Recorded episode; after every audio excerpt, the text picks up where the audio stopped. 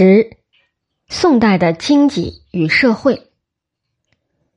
作为农业社会最重要的经济指标，宋代人口数的变化过程能反映这个时代的经济发展趋势。统一之初的太平兴国五年（九百八十年），全国人口数约为三千七百多万。经百余年的连续发展，徽宗朝末年的宣和六年（一一二四年）。发展到一亿两千六百万。历代皇朝境内人口在北宋首次突破一亿。南宋拥有略多于北宋一半的疆域面积，在嘉定十六年（一二二三年）达到人口峰值，约略多于八千万，与北方金政权合计超过一亿两千四百万。而南宋境内的城市人口。较低的估计是总人口的百分之十二，这两个数字因宋蒙战争而锐减，直到明代后期才重新恢复。总人口数的增长反映土地开发的程度、农耕技术的发展水平，而真宗皇帝亲自经手引入抗旱高产的占城稻，对于南方稻产区的人口增长也有极重要的作用。政府不易工商，且允许农业人口自由迁徙，农村人口虽大量流向城市，而城市人口的数量和比例则与工商业的发展程度直接相关。在中原的中心城市和东南地区各个等级的市镇，商品经济达到前所未有的发达程度，市民阶层形成，政府掌控的物资的大规模流动。带动了水陆商路网络的成熟，全国范围内商品顺畅流通，促成了官民经济的全国一体化。在此基础上，世界上最早的纸币交子和惠子诞生，同时东南地区的海外贸易也取代了唐以前的丝路贸易，使中国作为世界贸易重要终端的地位继续提升。宋代的经济和社会的发展，在中国历史的整体发展过程中占据突出地位。二十世纪初，日本学者推出的《唐宋变革论》，于政治体制、阶级、社会经济、文化等诸方面，将宋代作为一个新阶段、进士的开始。二十世纪后期，美国学界渐兴的宋元明变革说，部分学者又将宋。作为一个旧时期的顶峰，论及对近代中国有直接影响的重要转折，就不得不关注宋。这与陈寅恪所谓“中国文化造极于赵宋”之势相呼应，使宋代受到越来越多的关注。工商经济与城市网络，传统的农业经济也伴随着商品的流通。如粮食和纺织品、日用小商品等。宋代的人口增速高于土地垦辟速度，人均耕地面积便趋于下降。很大一部分农户因拥有土地数远不敷善足家计，故不得不兼营别业。在大部分地区会形成一种兼营绢布、日用小商品，且在村落附近集镇从事小规模商业活动的模式。而在自然环境特殊的地区，人们会共同投入以市场为目标的其他产业，譬如浙东及福建沿海，为全境耕地最紧张的地区，大量人口投入渔业、海外贸易；譬如在南方山区，完全市场化的茶、竹、木、漆、纸等行业成为当地的支柱产业。譬如在矿产富集地区，则大量劳动力会聚焦于金属、盐、陶瓷的生产，而当时商业化程度最高、流通规模大的产品应属丝织品。宋代丝织品主要产区为京东、河北、四川、两浙，南北东西兼有，分布比其他时代更广。其中浙西太湖流域的生产区。桑蚕业已实现充分的行业内分工，形成完整的产业链，其专业程度亦明显胜过前代。从事工商经济的人口以农户兼营为主，他们季节性的进入某些手工行业，又占据了小商贩的很大比例。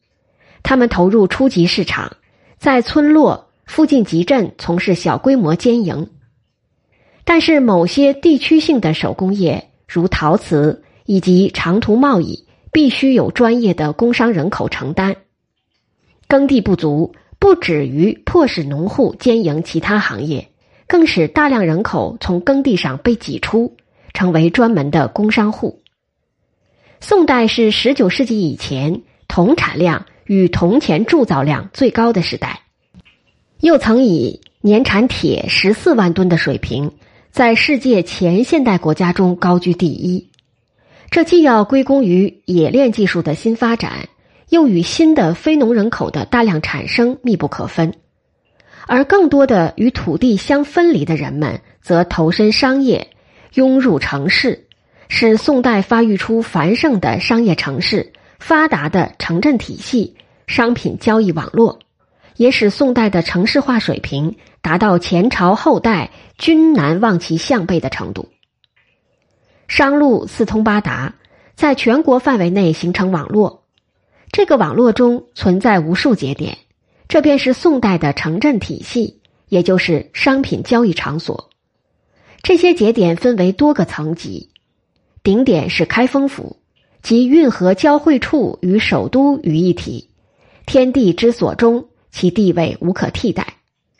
次一级是各大区域的中心城市，如大名府、杭州、扬州、成都府、广州。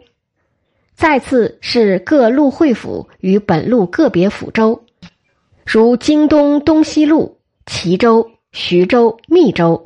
作为商业中心的地位，即不在青州、兖州两个行政中心之下。再次为一般州城，再次为各县城，再往下是政府于要路所设镇、税场、税务。在官方严格管理之下的城镇，至这一级为止。最底层则是乡村自发形成的草市镇。在宋代重要典籍《宋会要》之中。